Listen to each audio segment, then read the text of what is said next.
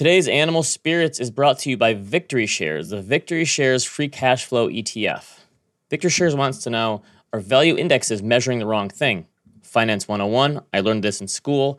The value of a company is a present value of future free cash flows, correct? Okay, so free cash flow yield is a key fundamental metric, measures companies' ability to generate cash, indicating financial health. We all know this. Victory Shares believes they have a better way to measure both value and quality. So they think the traditional free cash flow measures, which everyone knows, may be falling short, and they have an improved approach for evaluating free cash flow. So, for example, not just looking at trailing measures, but forward estimates of a company's free cash flow as well.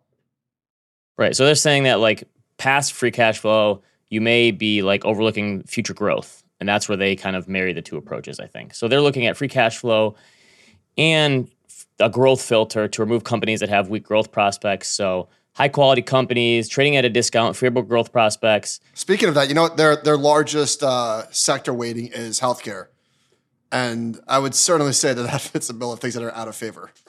Oh, interesting. Okay, so see the link in their description for more. Check out the Victory Shares free cash flow ETF. Welcome to Animal Spirits, a show about markets, life, and investing. Join Michael Batnick and Ben Carlson as they talk about what they're reading, writing, and watching. All opinions expressed by Michael and Ben are solely their own opinion and do not reflect the opinion of Ritholtz Wealth Management. This podcast is for informational purposes only and should not be relied upon for any investment decisions. Clients of Ritholtz Wealth Management may maintain positions in the securities discussed in this podcast. Welcome to Animal Spirits with Michael and Ben. Before we get into the show today, talk about Thanksgiving, a review. Maybe Ben has altered his thoughts. I don't know. We'll find out. On November 29th, the day that this comes out, actually, at 2 o'clock Eastern, for financial advisors, we're having our second pilot episode of the Smoke Show. This time on the show, we've got uh, Flourish Cash, which is a company that helps advisors help their clients earn more on their cash in their checking account. Um, and I don't want to step on too too much of the material, but I just want to say one thing. There is a feature on Flourish Cash that allows you to every two weeks, uh, you could set like a balance in your checking account. So let's just say that you want to keep ten thousand dollars in your checking account. So if you've got more, money will get swept out of your checking account and go into this high yield savings account. I like that feature. And if you have less, let's say you've got six thousand dollars, it'll pull four thousand dollars from this seamlessly, automatically every two weeks. off, yeah. Cash management is so hot right now, right? Especially, I think for clients, this is something they're finally paying attention to. This is good timing for this.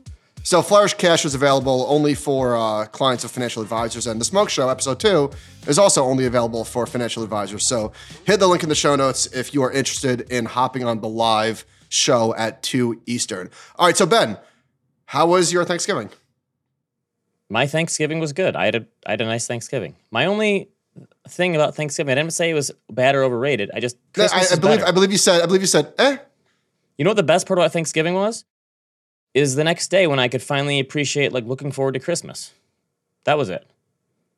Listen, man, I've had to watch. So I you're doubling watch- down. You're doubling down. The only good thing about Thanksgiving is looking forward to No, Christmas. good. I- listen, we, we hosted. We had a good day with family. It was great. We wore our Tropical Brothers shirts because that's what we do on the holidays.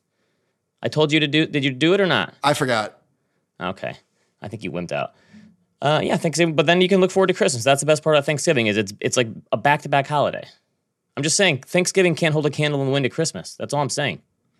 Uh, well, I can't. I can't uh, speak up there, being that I don't celebrate Christmas. Unfortunately, it looks like the greatest holiday of all time that I'm not taking part of. Fair. You're cash on the sidelines for Christmas. But I feel like I feel like some Jews uh, have adopted the Christmas celebration. Why not? It, it's not like the most of the people celebrating are religious, right? Here's here's how Jews celebrate Christmas: we eat Chinese food. Yeah, that's what that's what I did too. Okay, so the economy is so terrible right now that we had the busiest day ever at airports in the USA from TSA. This is, I guess, Sunday was the busiest day ever for screening from TSA people. It was almost 2.9 million. People show the pictures of the planes. I've never been to the airport for Thanksgiving. It looks like a nightmare. I don't think you could pay me to travel on Thanksgiving like that. No way. We did. We drove a little bit from Detroit, and even that is traveling on Thanksgiving. I you couldn't pay me to go to the airport. Uh, Carl Quintanilla, Black Friday shopper set an online spending record per Adobe. Why is Adobe reporting on this? That's a good question. Are people printing out their receipts on PDF? I'm a I don't bit know. confused. I don't know. So anyway, the, the the the things are so bad in the economy right now that everyone's just traveling and spending money to cope. I think that's where we're at. Fair? Uh, I'm being facetious. All right. What else do we got here? all right, so this is interesting. Isn't this isn't this a thing though that we probably hit a new Black Friday record every year? That's a good question. Barry used to do a post every year about Oh, that's right. Like how 12 years bad in a row. how bad economists were predicting retail sales. That's true. About Black Friday. Oh, Barry, that's right. Where was Barry's Black Friday post this year? It's like a Uh, tradition. so d- do we break the record every year? I don't know. It's a good question. I would I would I would assume for the most part. I broke the record for most emails ever in my inbox saying this is the biggest sale ever, 40 to 50% off. Ap- Apparently, inflation, we had a reprieve for one day because literally everything was 50% off everywhere. Did you buy anything? Yeah, a few clothes, uh, nothing special. Pair of shoes. I don't know. I don't know. What did I remember, buy? remember how? Can you believe that people used to get up at like five in the morning and go shopping at an actual physical store? I think that's that's still a thing. Really? Probably not probably not as common as it used to be, or not as big of a deal as it used to be. But I mean, that that was a thing. That was a back in our day. Yeah, we but back in the day, online. back in the day, you can get a two thousand dollar TV for eleven hundred dollars. Like, yeah, you go to the store for that for sure. Yeah, but now you can just get one because it's a Friday. So Carl Quintanilla tweeted uh, a chart from Deutsche Bank. There are more global cuts coming through than hikes, which is the first time that's been the case since January 2021. 24, this is really going to ramp up, don't you think? This has to. I think like the, the global hiking cycle is done. You know, we haven't, you and I haven't really discussed this. Do you think that the Fed is going to cut rates in 24? Definitely. I think, well, I would lean towards yes more than no if I'm doing a grand head. But yes, I mean, like probably in March. And, and I don't think it has to be because the economy is cooling, but I think if, if inflation continues to fall, that they kind of have to, don't they? Why? Just because those rates are no longer necessary? Yeah. Mission accomplished. That I think that would be a mission accomplished thing. So last week we spoke about how long it's been um, since we had an all-time high. Uh, you wrote a post about this that we didn't include last week, so I wanted to just bring it up. It's been 470 something, maybe 480 days, and this is, according to you, the fifth longest streak since at least since 1950. Is that right? That's that was my my calculation. The other ones, and the other ones are kind of crazy because from Oh, wait a second, You know what I just realized? Hmm. You came to you came to the Michael side. You you now use trading days instead of you used to use calendar days, which Ah, to me well, made that- no that's be- sense. No, that's because the the data I have is only trading days. So, yeah, you're right. I I flip flop on that. That's fair. okay, But the but craziest huh, ones here, fifth longest streak ever. Wow, that's kind of if you look, there wasn't a new high from 1968 to 1972, and then you had new highs, and then a year later, you had another bear market, and then a long drought from 73 to 80, and then the same thing happened from 2000 to 2007. You had Yeah. like a few months of new highs, and then a crash again. So those periods were really both like 13 years or something. yeah. The, the the new all time high doesn't even count because it was first second. Yes, it happened. It was a blip. You came all the way back, and then you crashed again. So All right, so you, do you want to say like 1968 to 1980, really, and then 2000 to 2013? I mean, yes, in 2007 you made new all time highs, but it was I think for I don't even know if it was for a couple of months. But how Right, about so that? That's, that's what I'm saying. That that those periods are, uh, and it's funny because a lot of people, as as like a we're long term aficionados, we're long term optimistic about the stock market. People will like shove this in your face, be like, "See, the long term doesn't always work." And my retort to that is always like, "This is just part of investing in risk assets. Like, so, like you can't get the good returns if you don't have crappy periods like this." I think it goes hand in hand. I think a lot of people have sort of swept under the rug that we took our medicine in 2022 Yes. and looking at 2023 returns in a vacuum. Like Amazon's up 75% and all of these mega caps. Like, yeah, they got annihilated in 2022. Right, they've basically gone nowhere if you look at a two-year period. This is I think I think Google Google and Amazon, I'm pretty sure both fell 55%. Yeah, I mean, Nvidia was down almost seventy percent. It's like, yeah, you look at these these crazy returns here, but And it's Facebook as well. really How much was, base. was Facebook down 70? Close to eighty probably. Good one from bar chart here. Uh, S and P five hundred is up almost five percent since the Federal Reserve hike on March seventeenth. The first hike on March seventeenth, twenty twenty two. There have been a total of eleven hikes while raising the rate from 0.25 to five point five. I mean, obviously we had the drawdown in there, but it is it is crazy if you think just in terms of rates. Like I remember everyone said like, listen, higher rates using just the discount factor has to mean lower stock prices, and it did for a little bit. But I I'm sure. Well, well, well, well, how about this? What if the market fell in anticipation of hikes and now it's rising in anticipation of cuts? So it's not like the market is adopting these 5% rates forever or ingesting them forever. It's looking forward to 3% or whatever the number is. Maybe. I, I just think that the the the rate mechanism thing, like it's not a it's it's not like a scale that goes like this up and Yeah. down where it's not always that easy. That's my whole point.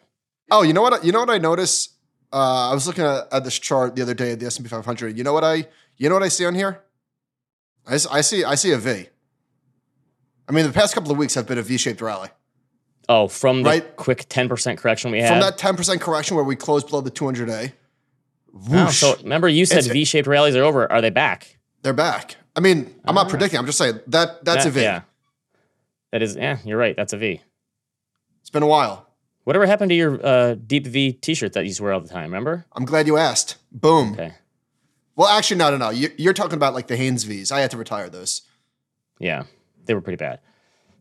Let's let's be honest. Well, listen, you, I'm a, you, you graduate. You, you know, you, had grow like- up a little bit. You had like an accordion neck on a lot of those. All right. Okay, really good set of charts from Apollo. They have this like 180 page deck on the credit market, the credit market outlook, and they say a default cycle has already started. So they say US speculative grade default rates are already rising. They show from when the Fed started cutting to these default rates, and they've gone from, I don't know, below 2% in some cases, and they're looking at loans and high yield bonds, and they are now four to six percent, I guess. So the defaults on these again speculative debt is rising. So I'm guessing this is like the worst. Of the, I don't know if that means subprime or, or what, but anyway, he also shows the yields. Investment grade debt is yielding around six point eight percent now. High yield is eight point five. If you- like, if you had to pick there, what doesn't corporate debt seem like the better choice there versus high yield? Since spreads still haven't really blown out. Because look, I mean, the next chart sh- shows this. Credit spreads are not pricing in a recession. I don't. Do people have like lines in the sand on these things where they realize like because they always say like the the Fed funds futures are not pricing in this or not pricing in that or the credit spreads are not. What's the line in the sand for this is pricing in a recession, this is not? Do we have one? uh, with uh, with the level of yields, yeah, I would say it's probably the spread. No, that's what I'm saying. But he, they say the credit spread are not pricing in a recession. That's what the weird Uh, thing so is. So I think I think investment grade yielding six point eight percent is more attractive than high yield yielding fi- yielding eight point five. Okay. Another a good point though brought up by our very own Bill Sweet on this. So a lot of people are saying like, why would you invest in stocks when you can get almost seven percent in investment grade? And it depends where you hold that money if you're going to compare that to stocks. Because if you're holding money in a taxable account, as Bill says, you pay you pay taxes on stocks later, besides dividends or sales, but you pay taxes on bonds now. So making hmm. a comparison of bonds to stocks, I know this is a dorky point, but it's worth making. That makes sense. Yeah, You you can't compare bond yields to stock returns unless we're taking taxes into account. All right, this is a crazy chart from Joe Weisenthal, NVIDIA's parabolic revenue growth. And they already had like an unbelievable run.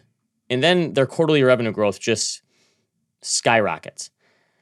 And I feel like a lot of investors are constantly trying to prepare for the next risk. Like, what's the next black swan? What's the next recession? What's the next shoe to drop? I don't think anyone really, pre- maybe you don't have to prepare for like an upside risk, but don't you think AI is a huge upside risk if you're a conservative or defensive investor? absolutely. I mean, Like looking at a chart like this, ChatGPT was unveiled in November, right?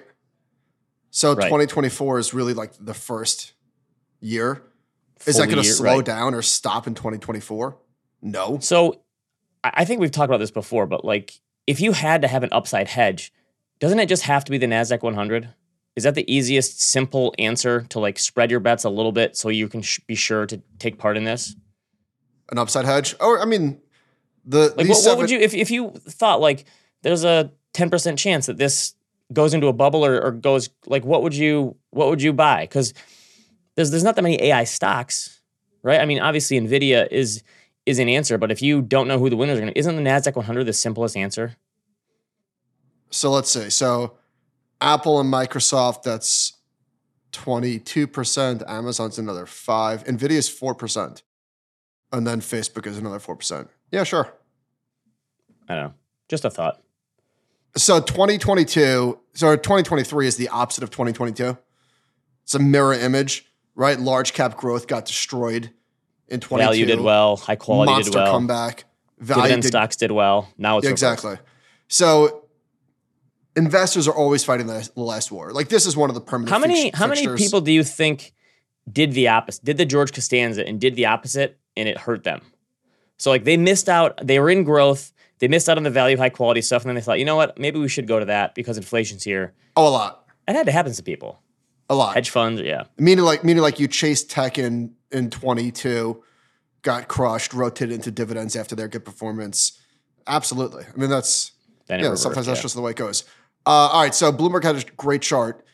Sixty billion dollars net inflows into dividend focused U.S. ETFs in 2022, which is a record, and effectively zero inflows today. This is just an astounding collapse.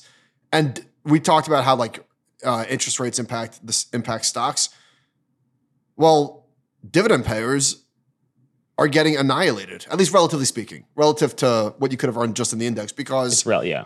because those are really competing with investment grade And bonds the, and, the, cash. the funny thing is, again, this is this is like fun with numbers, but if you compare the start of 2022 to now, everything is probably relatively close. Like value versus growth, dividends versus non-dividends. if you look at the two year period, the full two year it- period, it's probably pretty close. I, I wonder what the remember we talked for a long time about the call option stuff. How after 2022, a bunch of people put all this money into call option strategies. I wonder if those if the money into those is slowing down as well. into selling calls. Yeah, because the a, a rip rising a rip roaring you know up market like this year is is a year where that kind of strategy is bound to lag. It It sounds to. like you're sending. It sounds like you're sending out the bat signal to Jeffrey Ptak. Speaking of, Jeffrey tweeted that the meme ETF is closing. Hey, did you see Dumb Money yet? no. I I don't know if I'm going to see it. I don't know if I need to. We we lived through it. What what what what what are they going to show me in the movie that I don't know? Yeah. We literally lived through it and watched it every day. Did you see it yet? I did not. Like I, I do feel like there we're we're we're jumping. Like I'm surprised that there hasn't already. There's going to be an AI movie probably about what happened with OpenAI and Sam Altman, and like I feel like we're we're at a rush to make everything that happens now immediately a documentary or movie, and I don't think it needs to be since we live it on social media when it happens. Yeah, fair personal opinion. Anyway, so the meme, the meme, uh, the Roundhill meme ETF is closing. I kind of can't believe. He, so Jeffrey tweeted a chart of the meme ETF versus ARK.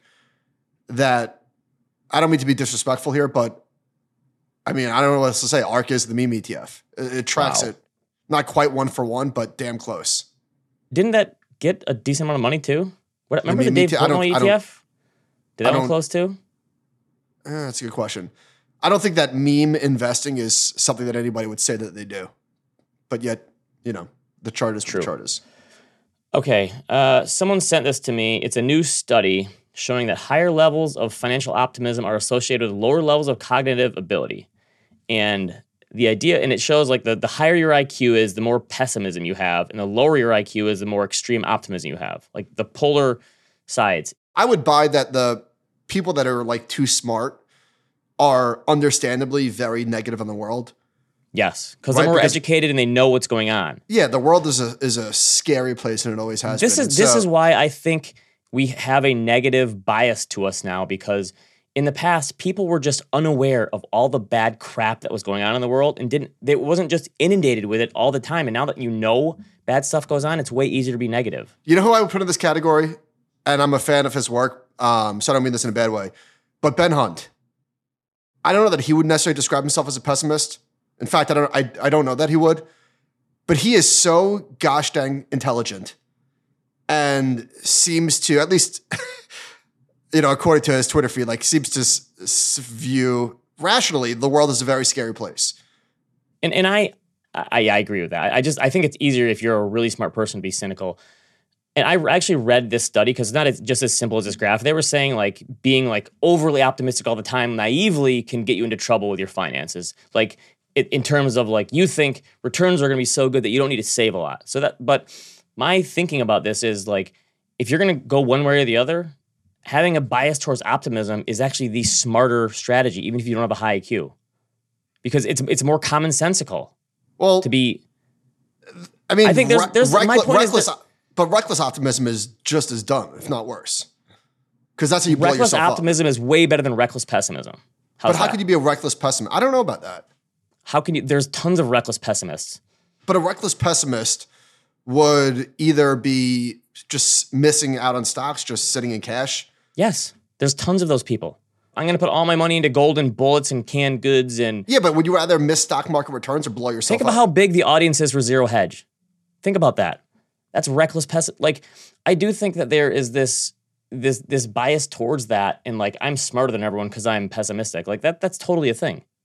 well, yeah, I mean, optimists just look delusional. Like you, well, you don't see the risks. Like there, there's plenty of people with a high IQ. Like give me the 120 IQ person who has the good temperament and is long term optimistic versus the person who's got 160 IQ and like I'm too smart for everyone. Like that. That again, bringing back to Buffett. I think Buffett went from being like underrated to overrated to like now underrated again because the fact that he never turned into a cycle. Think about how many hedge fund managers these days you talked told you kept sending me passages from the Dalio book about how he's he's predicting de- depression every 3 years. Buffett never went down that road. He he stayed optimistic his entire career and guess what? He was right. But every other one who becomes a big investor these days eventually turns pessimistic and like has to talk about how bad things are and he never did that. Warren Buffett is underrated. Is not, that sounds it's it's it's a little bit of a take, but it's it's kind of true. Finding it, finding the, finding finding the middle ground, right, is probably the best approach. The stock market is biased to go up over time because earnings per share go up. I don't want to participate in the growth of the economy of capitalism. However, I have to do so in a measured way to make sure that I don't, you know, do Yeah, you have to manage risks, and but I'm saying if, if you're gonna be biased one way or another, give me optimism all day long. You know, I heard, a new Warren. But I, you? I, I, I don't know that I agree with that. I think because I, I really do think that you could be like a reckless optimist as well and get in trouble. I, I'm saying if, if you're picking one or the other, give me optimism every day of the week. Sure. Okay. There was a good, I heard a good, they were telling norm jokes on the Fly on the Wall podcast. One of the writers, was, they were each doing their own norm bit, and he said, I'm a pessimist, but I see the glass is half full. I just think it means I have bowel cancer. anyway, I saw I saw Norm reel on Instagram over the weekend. I can't finish a joke, but it was uh that's the thing. His delivery is part of the part of the thing. it was weekend update, and he reported on when Lisa Marie Presley and Michael Jackson broke up because she whatever and he is. Do you know? Do you know that part? Yes. Okay, yeah, classic Norm. Uh, all right, what's so so? You wrote what investor would you want to meet if you had the chance? Oh, okay. So I did an interview last week with Morningstar India, actually. They asked me some good questions, and they said, What investor would you like to meet in person if you had the chance? And this wasn't like a take answer, but my answer was like, I don't have one, really, because, and that's not being like a contrarian or anything, but like, I don't know, like most of these people are not people that I want to emulate because they work 80 hours a week. Their personal lives are probably crap. You know, most of the really well-known investors, I would rather meet a regular person who's got it figured out and has a has led a balanced life and still figured out how to retire with a healthy nest egg. Is that fair? Like, is there anyone you would want to meet? Uh, it's funny you ask because my trainer asked me this yesterday as I was trying to get my back better. Uh, any, what's the one investor that you wish you could have in your podcast? And I said, huh. That's a really good question. My response was similar to yours. I it, it took me a while. I was like, I that was a lame, super lame answer, but Buffett. I, and then I was like, I don't, I don't know. Buffett is the last of his kind. I feel like. I mean, people pay to have lunch with him and stuff, but There's got to be a better answer. I mean, I mean, maybe Bogle when he was alive, but I don't. There, there really isn't someone that I'd say like I'd bend over backwards to meet this person because they would give me so much wisdom that I'd be able to take forward. I, I just don't think it exists. Ramp I'm, a, Capital? I'm kind of a never meet your heroes kind of person. yeah, yeah, yeah. Speaking of heroes, the Barry Sanders doc. Uh, it's in my And, speaking, and speaking, speaking of, there will never be another. okay, save it. I got it in my recommendations. I got a lot to say on this. Okay, All right, you saw this piece from Bloomberg going around about inflation. so Dan Greenhouse tweeted the, the link to this. Which, by the way, Not to brag, I literally wrote this post a week ago. Did I not? Yes, you said prices are, are everything. Yeah. Um, And yeah, and, and you yeah you showed because yeah you showed I showed remember, cumulative salad inflation. dressing salad Yeah, which is uh, so I'm not saying they took this idea. A lot of people don't, but maybe, maybe they did. Maybe they did. Uh, anyway, um, so Dan Greenhouse tweeted, "You simply cannot convince people that inflation is coming down when this reality exists." So my whole point on this, like people people keep really getting mad at my like some someone told me they're unsubscribing last week because I said higher prices don't make me mad. And the whole thing is like if I said higher prices made me mad, I'd be a hypocrite. That's my whole point. Like people like you and I should not be complaining about higher prices. That's all I'm saying. People in our position, we don't have the right to complain. There's other people who do. But here's my problem with this it's denominator buying. So it says it now requires $119.27 to buy the same goods and services a family could afford with $100 before the pandemic. Groceries are up 25%. It has all these all these numbers. And then on the very little side, on the very corner of this piece, it says wages? hourly hourly and real no- nominal wages are up 20%, real but it says real wages have hardly budged. So it shows nominal wages up 20%. So if we take that 20% figure of wages, this is a denominator blindness thing, and apply it here, you would say water and sewage up less than wages, pets up less than wages, major appliances up less than wages, rent up is the same as wages, groceries up a little more than wages.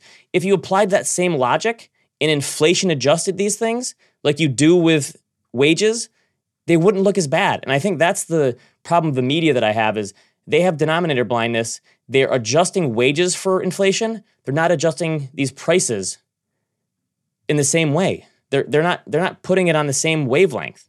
They're showing real wages have barely budged, but but prices are up 20%. Guess what? Wages are up 20% too.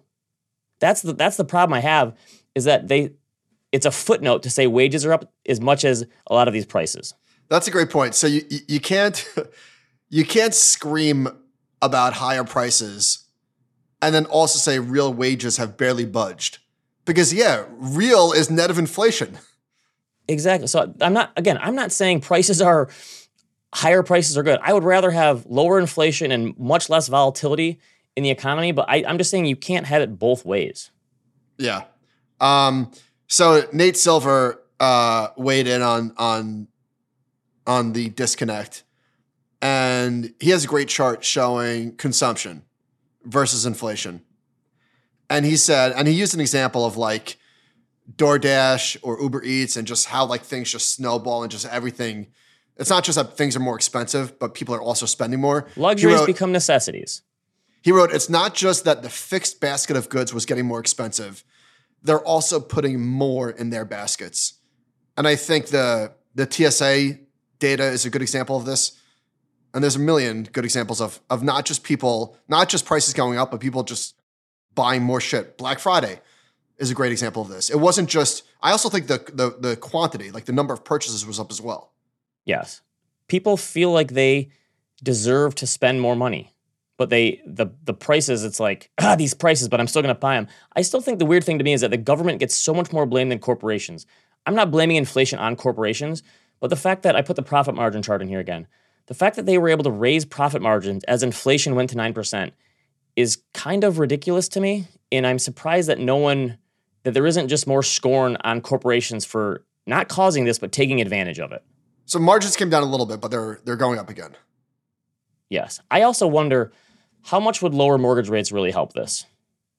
Help what? Because I, I, I still think the the young people slash first time homebuyer cohort is the the one who has the biggest gripe against the economy. Obviously, there's interest rate sensitive parts of the economy that are hurting as well.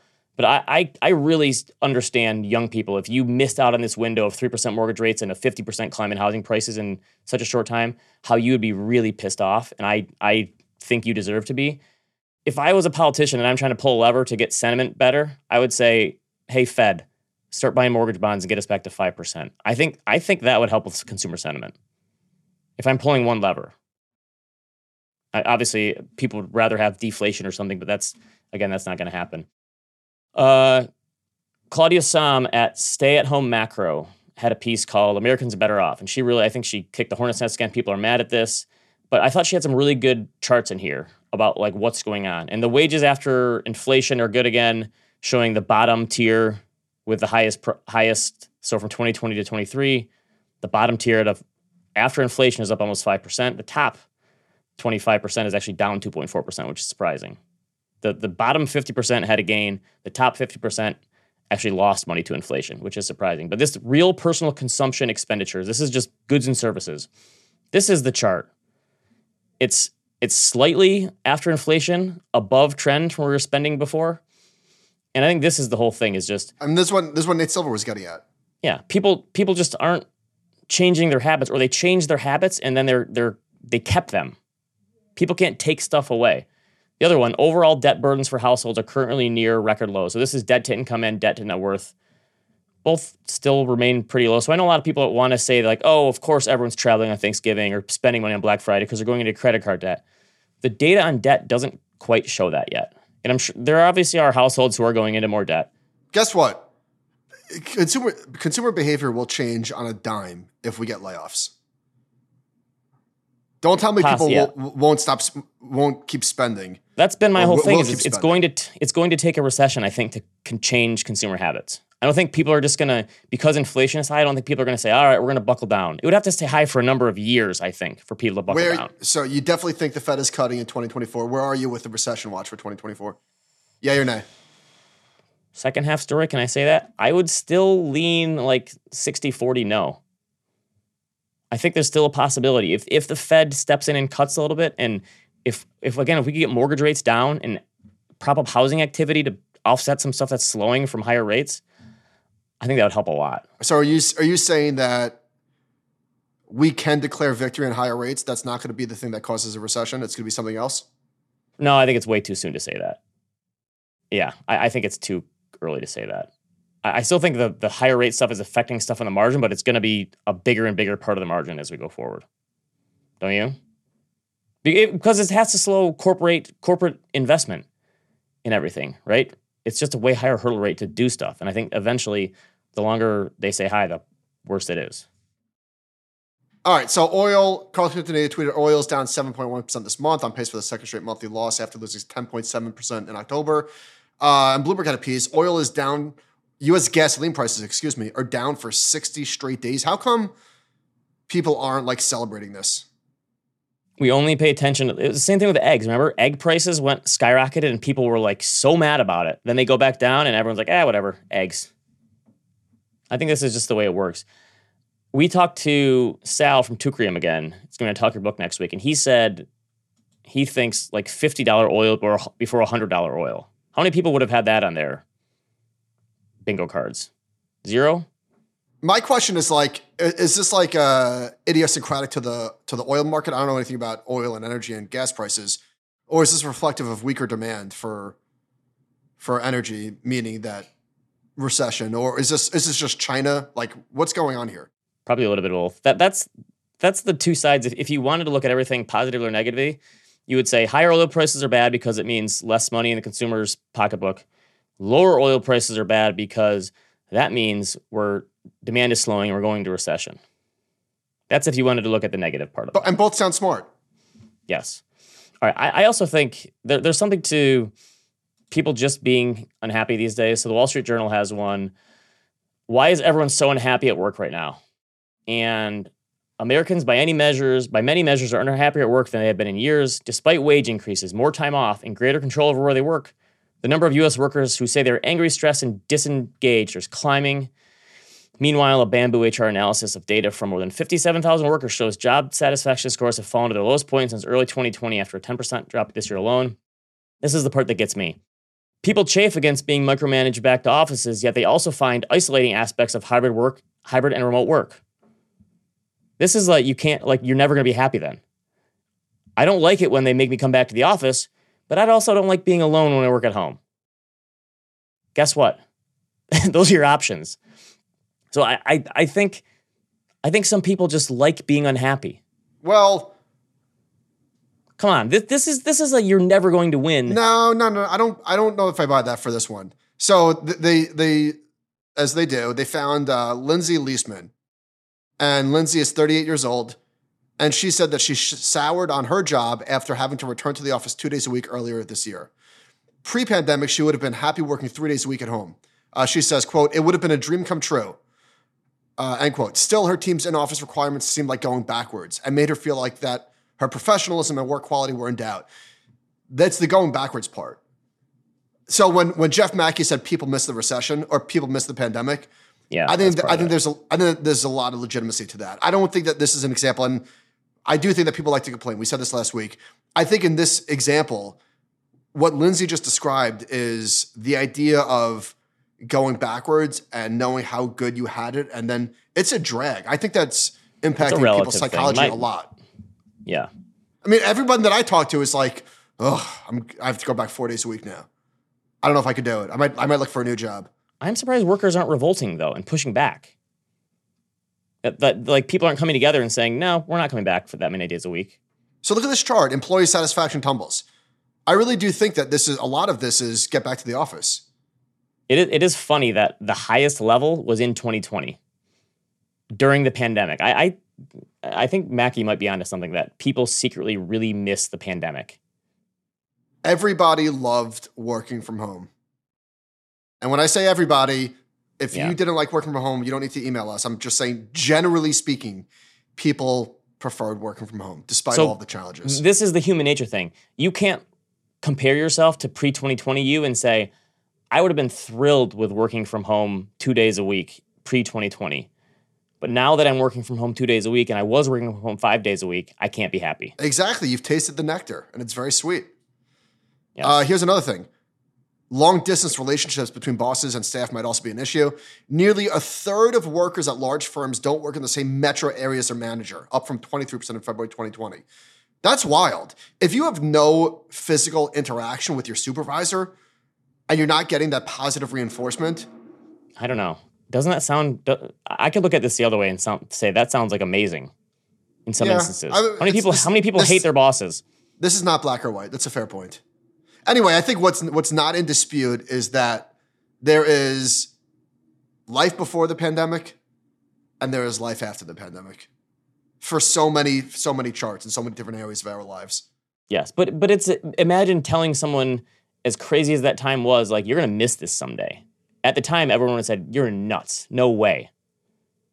Yeah, because people felt like they were being trapped. And in many cases they were. If you if you were one of the people in the pandemic who was stuck in a small apartment, maybe with young children, oh my God, it was probably a nightmare. Okay, I did an update on the layoffs one since we still have layoffs in the doc here. Eventually, this is going to happen. So, I wish you could do cut off the pandemic stuff because you put that in the chart and it just takes it. So, I, I looked at this, the actual numbers. The current level of layoffs that we're at in 2007 to 2019, we never got lower than the current level of layoffs at any point in there. Wait, I'm sorry, say that one more time.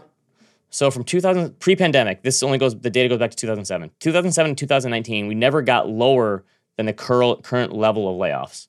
So I'm saying layoffs are still lower than they ever got pre-pandemic in the first, oh, interesting. Got it. so layoffs are still very low. So that's unemployment my rate's ticking question. That's my bit. Question. People are not getting laid off really. So what there has to does there have to be a catalyst? Are you saying what causes this finally? Yeah, I'm saying what what's going to be the spark? Maybe there doesn't have to be a spark. Maybe the interest rates really do take two years to filter through the economy. I don't know. this is this is the weird part about it because usually a recession is caused from excess in the economy and then the fed raises to take those excesses out of it but if you want to define excess wasn't it in the housing market and the fed already kind of snuffed that out so you're right like what other what else is going to go totally overboard unless it is just the fed keeping rates higher and that eventually just cycles through and it's a slow slow death by a thousand cuts i don't know all right, so we have no new highs in the stock market yet. We're close. We're within like spitting distance for the Nasdaq 100 and the S&P 500. But we do have new highs again as of this morning. Case Shiller National Home Price Index is up again. New new highs in the housing market. Annie Lowrey at the Atlantic had a piece, and the headline I thought was a good one. It will never be a good time to buy a house. And she's talking from personal experience. She said she moved to Brooklyn. I can't even imagine how expensive it would be. She Do you think moved that- to, she moved to Brooklyn or from Brooklyn? I think she moved to Brooklyn and tried to find a house and said it was just laughable. It was never going to happen. Do you? What do you think the feeling would be if we picked up all seven million people in New York and moved them to like Pennsylvania or Ohio or Michigan or Indiana? How different would they th- think about prices and inflation? Because I mean, New York was already exactly? dealing. New York was already dealing with like everyone complains about high prices now. if you're a New Yorker, you've already been living with high prices for your whole life if you've lived there. Like New York has already been a step above everything for prices. So I'm saying like how many people eventually go like, all right, I'm out of here. And that's been happening a little bit, but that migration you would think with unaffordability has to be skyrocketing. So interesting stat from this one. At, 50, at this time, 15 years ago, real estate agents had 2.2 million vacant housing units available to show prospects. That number has dwindled and dwindled and now sits at 732,000, despite the country having added 30, 30 million people to its population in that time, which is kind of crazy to think about. 30 million more people in 15 years. I do agree. Like, I don't, I think, I think that if rates come down, I don't know that home prices are going to skyrocket. I think that might have been a bit much when I said that a couple of weeks ago. I think we just need more activity. That's my point. Like, but the, the prices have been reset. The price, the home prices are not going to come back down to what they were. No, you're not getting pre-pandemic home prices again she says it's not going to be a good time to buy a house for a long time. How long? I put the, that question to a few housing economists and real estate experts. Their response: Who knows? A decade, maybe in 2030, we could come. We could start to see some relief. Daryl Fairweather, the chief economist at Redfin, told me. Relief. What is what is what do they mean by relief? I think it in means terms like of rates or prices. I think it just yeah, like prices a little bit like, and that's the thing. It it does seem like now. This is something that we we all have where we think the current scenario, the situation is going to last forever, and it never does. Like people in oh, the yeah, I'll take, wait, wait, wait. I might take the other side of that. For the current, for the housing situation that exists today, where when, what year was it? Where I think it was 21 when the economy reopened and people started putting their houses on the market, that there was like 20 buyers for every listing. Right. I think that trend will stay in place for at least a few years because of the 75 million millennials. Yes. It, and I, so here's my take on this. I think demographics are destiny in the housing market, and I I said this like six years ago. Millennials in the 2020s are going to be buying houses. There's going to be a shortage because of the. It wasn't like that wasn't like some great call by me. That was just like math. And in the 2030s, we're probably going to see more supply than demand because most of the millennials will have bought a house that are going to buy a house, and some of the boomers are on the margin are going to be selling more and so I think in the 2030s, it, it seems like a long time to wait, but I think that's when it's going to have to happen for it to like really shift where supply is going to like seriously outstrip demand for a meaningful period of time. So the stress, the stress in buying a home in terms of competing with a lot of other buyers, I feel like that's that's structural for at least a few more years. Maybe Possibly. through the end of the decade. But I just think if I think lower rates would help in terms of like just getting more activity and having like having more options to buy right? And and resetting those those monthly payments a little lower, even if prices rise a little bit. All right, let's talk about let's talk about uh, a dumb survey that went viral over the the weekend. More so more. Empower. What's that? There's more and more of these. Empower survey. Oh, wait, before you get into this, yeah. someone someone someone tweeted me or emailed and said like, "Don't you guys understand how like surveys and sampling works? This is how it works. Like we understand sampling. Our point is that like the way that you ask a question, like sampling makes sense. You have to, you can't ask literally everyone in the country to come up with, but you, the way that they ask questions and the way that people, the sentiment acts like that, those kind of surveys can be messed up and they're not reflective of reality, even if the sampling thing works. We're not, yeah, we're not I mean, saying uh, it, statistics doesn't work. We're saying some sometimes the way that these work. surveys are conducted are not accurate. So here, here's a great example of of uh, why surveys are bullshit. 59% of Americans believe money can buy happiness. Bullshit. If you were asking people honestly, I'm going to say that number is like 98%. Yeah, that's true. And the actual number of people that can buy happiness for? Are you kidding me? 59%? I'll, I'll, so people answer how they think they're supposed to answer in many cases. No, of right. course money doesn't buy happiness. Oh, give me, give me a break. Because people always say money doesn't buy happiness. Right. Exactly. It's it's exactly. Um, okay.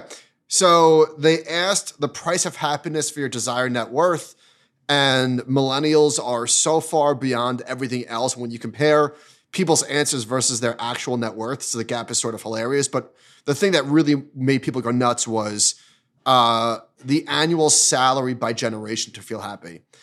Um, and so for all people, it was two hundred eighty-four thousand dollars. I don't know what the median salary is in the United States. Ben, do you know that number offhand? Is it? I don't want to give a number and embarrass myself. It, depends. On, household, it's like seventy or something. Individual, it's like fifties ish, sixty, okay. something like that. Yeah. But yeah, it's it's obviously that the number is ridiculous. So anyway, f- Boomer said 124,000, Gen X said 130,000, Gen Z said 128,000, and inexplicably, Millennials said 525,000. This chart looks like a giant middle finger, So I don't know exactly how which would put you in like this. the top two percent of all incomes. probably top 1%, maybe Yeah. even more. I don't know how to explain this. Do you have any thoughts on No, I I can't. Ex- there's there's no way that millennials really feel this way. I I have no explanation for it. All right, here's another eh, reason number 4 million why surveys are bullshit. How much time have we spent over the last couple of months? And I think we're going to I think I think we're, we've reached peak uh, animal spirits talking about the disconnect between the economy and people's feelings. Can we say that we're going to we're going to pare back on that Yeah, theme? there's no there's nothing else to.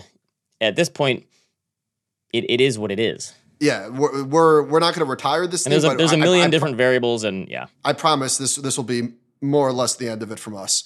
Um, but the state they asked a question: the state of American happiness today. So okay, we spent the last couple of months talking about how miserable people are, uh, and and yet they ask at home. People say eighty percent overall happiness. Uh, people say eighty percent happiness at home. Overall happiness seventy five percent. So okay, so this survey is a seventy five percent overall happiness, and in other surveys it's like 14% of, of Americans think that their personal financial situation has gotten better since Joe Biden took office. How do you explain the gigantic gaps in how people feel based on various what if they asked the, the state of happiness on Twitter? It would be like three percent. So, Social media, five percent happiness. Uh, 75% overall happiness. Oh, cool. So I guess people are happy? Is that what we're trying to say here? Or maybe surveys are kind of bullshit.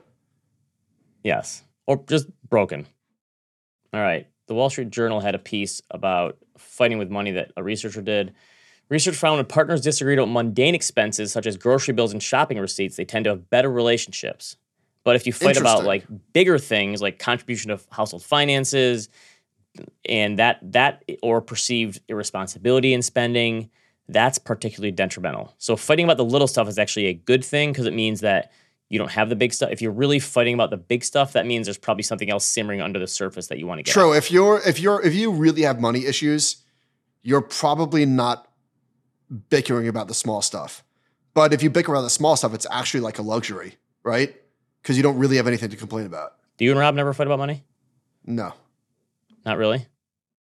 No, Robin is pretty far removed from our financial situation. Not because I don't try and bring her in. She just she doesn't she doesn't really care. And I'm pretty sure she has no idea how much money we make.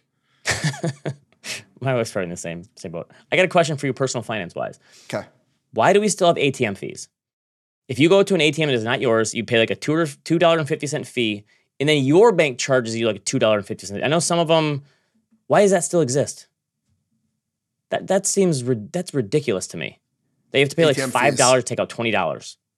That's a great Is that- yeah, is that just we we just do it because they can? How much money do you think they squeeze out of the consumer's pocket a year? It's got to be billions. It's got to be billions. no? Ridiculous. I just I, I did that this weekend. I'm like, they just charged me five dollars for twenty. I, for the most part, never pay ATM fees. I always go to a Chase unless I'm in like a casino. I, that's what I usually try to do as well. Which you can actually usually find one of those, but what's this Bill Gates thing? Um, you know who doesn't have personal finance problems or money problems?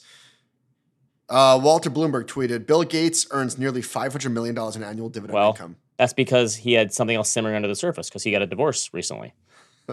so he was they, him and his wife must have been fighting about the big stuff, not the little stuff.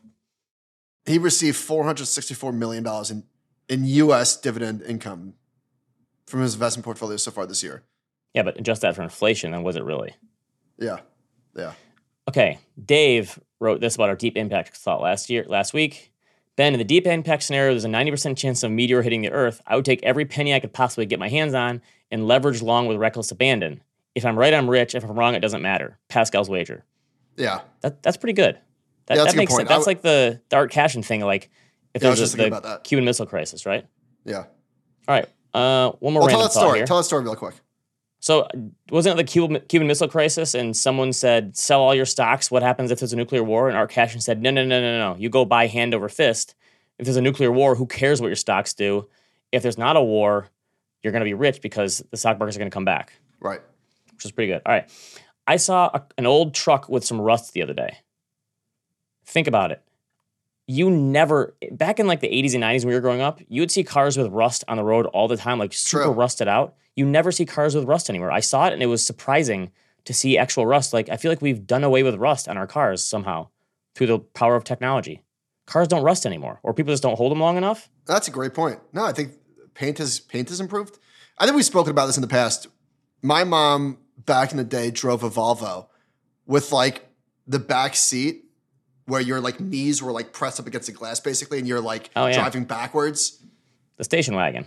The station wagon. Station wagon was the SUV of the 1980s and 90s. How dangerous Until was the that in minivan came along. Yeah, probably couldn't have been great. We used to have drive. A, my parents used to drive a conversion van, and the What's that? benches Wait, were on what the the heck is that? like a big van, like a you know you'd you'd assume a a person is trying to get little kids into it with his candy kind of guy. Oh, wh- why did they drive that? Was it for work? I have no for kids, and the benches had no seatbelts. We had no seatbelts in the back. We just like were flying around. when I was little in the 80s. What did you have? Eight siblings? Why did I don't, I don't understand why they drove that car. I have a good question. I have no idea. This is like before minivans were around. The minivan came around in like the 90s and that changed everything. Late 80s, early 90s probably. All right, recommendations. You mentioned Bye Bye Barry on Amazon. I watched it. He was my hero growing up. I loved this. And the funny thing is is I remember when he retired early and walked away and I wasn't mad at all. I totally it was like I totally understood it. That's incredible. I I got I like You I, weren't mad? You're not mad about one bit. inflation. You're not mad about Barry Sanders. You're just you're an even killed sort of guy. How are you not mad? They because the Lions were so inept at running that franchise that I totally understood it. I was I was like a I don't know a sophomore in high you? school, okay, you're very sophomore mature. in high school probably, and I he was my hero. I I obviously I was not compare myself to him, but like I tried to be very I p- practiced spin moves. I will say You and you played you you ran in the Silver Dome. I did run in the Silverdome. He was my hero, and he has the greatest highlight reel of any football player in history. And I don't think it's cl- there's a close second. Not even close. There, there's never been anyone like him before, or and there never will be. Like the moves he made were, there's never been anything like him. You know And why? I, I just felt I felt bad for him for being on the Lions. I really did. His body was like a sports car. It was so low to the ground, and his thighs were enormous, and his balance was insane. And he bounced off tacklers, and he had breakaway speed. Like you're right, there was never, there's never been a, a football player like him. Yeah. So it, I, I thought, it was I thought really this, well I done. thought it, it was really funny because he was probably the most humble superstar. Not probably, Yeah. the most humble superstar of all time. a person like that couldn't exist today. No, and his dad wanted all of the limelight. Yes, it was. It, it's a good story. He's a definitely doc. a unique guy. So, I was but, trying to but, look but for- there was. I remember, like, I remember when he retired, and there was like, why did he do? I mean, it's this is not a great mystery. Like, he was just done. Yeah. Oh, I, I take a picture of this. Um, the se- because the season in 1998 where he ran for 2,000 yards. Oh wait, I thought I took a picture of this. Hold on, let me just Google this. So, Barry Sanders, 1998 game log. So in 1998, when he when he had uh, 2,000 yards rushing, which had only been done at that point, I think Walter Payton at the time. I don't know, and OJ, maybe only OJ. I can't remember. It was just OJ. Yeah.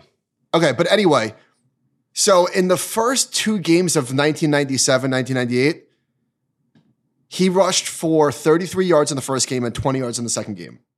That's right. He 53 yards in the first two games. So right? 53 yards in the first two games. And then these are the so 2,000 for the next 14. So listen to the, the rushing yards for the next uh, 14 games.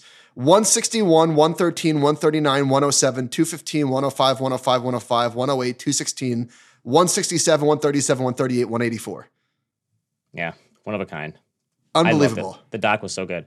It was I really was looking good. for I was looking to watch a Thanksgiving movie besides Planes, Trains, and Automobiles because of course I watched that, and I found a suggestion was Funny People, which I don't know How if I considered a Thanksgiving Thanks. movie? They have a Friendsgiving in the movie. Okay. It's a long movie, so it's not really a Thanksgiving movie, but it got me thinking. That was like the end of the Judd Apatow line. You know, it was Sandler and Rogan and Jonah Hill and Aubrey yeah, what year was that? 11? Leslie Mann and Jason Schwartzman and Aziz. We don't have those ensembles of com- comedies anymore. Maybe it'll come back someday, but I feel like my whole life we've had ensemble comedies where young people are coming up. You know, in the 90s, it, it was Sandler and Farley and Chris Rock and all these people and Spade. We just don't have that anymore. Shit, that movie's like 15 years old. Came out in 2009. Oh my god, we're old. Well, you know why? Actually, I don't. I, I was. This is not. This is not the reason why. Well, they don't make comedies. Number one, Right. but they could never pay a cast like this. Right. That's what I'm saying. You have to find them young. Maybe the young people now are just going to TikTok or YouTube or something and not being actors. I don't know. I feel like the first half is the first half is a lot better than the second half. Yes, the movie trails off. You can watch the first two thirds and you're good. Okay, so there are movies that you've seen a, a million times: Forrest Gump, Shawshank, all the Rockies. And I think the reason why, at least for me, is because they were on TNT and USA, and back in the day, All the time. all the time. Before streaming existed. Yeah, and uh, and I guess now it's like you know HBO is like Casino's always on. I've seen that a billion times, but I very rarely will stream a movie to rewatch. I'd say ninety seven percent of the movies that I watch are new to me. Okay. I rewatch movies all the time still. Okay, so I decided to rewatch Prometheus and Alien Covenant. I guess because we were talking about uh, Ridley Scott last week. F***ing awesome. I know I love those Prometheus movies because I've seen Yeah. Prometheus a million times. Alien Covenant was way better than I remember. That was pretty decent. Yeah, because it was a lot of the same characters too, right? Or Uh, I mean, or Fassbender was in it. Yeah. Way better than I remember. Uh, all right, somebody emailed us. Gentlemen, I've never emailed into anything in my life, but I watched When Evil Lurks last night and I had to make this my first. I loved it. However, there were five scenes that will haunt me for the rest of my life. my wife thinks, my wife, who thinks I am insane for watching this stuff, constantly asks me, How do people come up with this? Doesn't that disturb you? What is your response to that? I had a similar experience with my wife when I was watching um, Speak No Evil, which like really and truly hurt to watch How many different horror movies you watch with the word evil in the name? a lot. Speak No Evil, there should be a warning like this will upset you. It was like that upsetting. Uh, and my wife had a similar reaction. And I don't. I, it's a really, it's a really interesting question. Like, why do people, myself included, enjoy watching things that are like seriously disturbing? I think because everyone has like 5% of them that is a little disturbing and just wants to let that freak flag fly. Yeah, I don't know what the answer is because I can't. I, I hate. I hate to say that I get pleasure from watching it because it's so. Dem- some of this stuff is so demented. Like there was a scene. I might might have said this. There was a scene in uh, When Evil Lurks where like I literally had the reaction to like close my laptop and like chuck it. Just like what? I don't know. Can't explain it. I can't either because I don't, I don't, I don't, I don't, I'm not a big fan of that feeling. Oh, uh, one more thing. Uh, speaking of the Barry Sanders thing, you, so you, you you tweeted over the weekend that there's nothing like college football, and I'm not here to shit on college football because growing up in the Northeast, it's just not something that we do. Like, there's not Right. I There's no understand. New York doesn't have as much of a college. New York is a pro sports. Well, there's no there's no colleges here. I mean, there's like Rutgers Right. and St. John's, I Yeah. guess. I get it. Um, so my so my que- and I know people are super super passionate about college football. My question to you would be: Isn't it difficult or confusing to follow in the sense that isn't there so much turnover because players just don't stick around that long? Or Yeah, am I? that- or is that no, that's that's a fun. Yeah, Jerry Seinfeld said you're cheering for laundry, but okay? Is that like the fun part of it? Like Yeah, rooting little for like yeah, the new 'cause it- freshman? yeah, it, changes, and it's just the the pageantry and the emotion and the the, pe- amount of people that like get into it, and it's like every week means like everything because if you lose one game, you're kind of out of the playoff picture or whatever. do you know the, do you do you know the players on the field, or do you mostly root for the team? No, I know the players too, but it's it's both. But I I- I just I grew up where college football was the biggest thing to me. I think that's that's part. Plus, I rooted for the Lions, so it was not like they they were always so terrible Yeah. that it you know they they were came second for sure. How how there uh let me play this. So on uh on Thanksgiving I bet on the Lions and uh they didn't So win. did I. Never bet against your team because you lose twice. You bet on the Lions? Yes, bad idea. So Logan was in the playroom and he was uh he was crying and I didn't know why. So I walked in. So I watched like myself I watched the ring to see what he was crying about. I think he got stuck in the little room. But listen to this.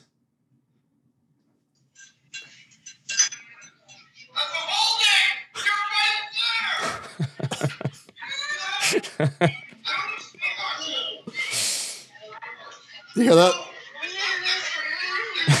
That's pretty good. Holding. So Logan is in the living room crying, and I'm screaming at number 75 of the Packers was clearly holding, and the refs missed it. Clearly. All right. Time to give up from gambling. All right. Uh, one more, one more thing. Uh, you know what? I'm not have to say it. Where do people email us? Animal spirits at thecompoundnews.com.